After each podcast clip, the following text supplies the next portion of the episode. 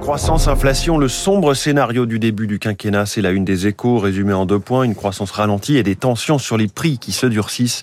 On y revient donc euh, dans une minute. Et avec mon invité à 7h15, le patron de la conjoncture de l'INSEE. L'autre grand titre, c'est le déficit commercial, un fiasco à 100 milliards, se désole le journal L'Opinion en une, illustré par un dessin signé CAC, où l'on voit un Emmanuel Macron le porte-monnaie vide, transpirant à grosses gouttes à la pompe à essence devant un émir à qui il demande s'il accepte les chèques L'inexorable dérive du déficit commercial français, c'est le titre à la une du Figaro Économie. Il dépasse les 100 milliards d'euros sur un an, sous l'effet du ralentissement des exportations et de la flambée du coût des, importations, notamment énergétiques. Le Parisien titre sur le carburant, le prix du gazole s'enflamme à nouveau, mais le journal s'intéresse aussi à la machine à café au bureau. Une addition de plus, de plus en plus salée, pardon, avec la, la flambée du cours de cette matière première, le café, il faut débourser en moyenne 5 centimes de plus au distributeur automatique. Les bureaux, à l'heure du flex, c'est une double page à lire dans Le Monde. Le recours accru au télétravail et les nouvelles demandes des salariés poussent les entreprises à revoir le modèle de leurs locaux, un défi pour le secteur immobilier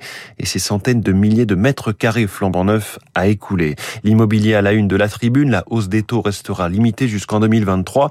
Et puis l'enquête des échos aujourd'hui sur la grande distribution, la ronde des prétendants illustrée par un jeu de dominos où les chiffres sont remplacés par les logos d'Auchan, Casino et Carrefour. Les dinosaures de la grande distribution sont sommés de se transformer pour ne pas disparaître. Ils ont cherché leur planche de salut dans la consolidation. Bilan, trois tentatives, autant d'échecs.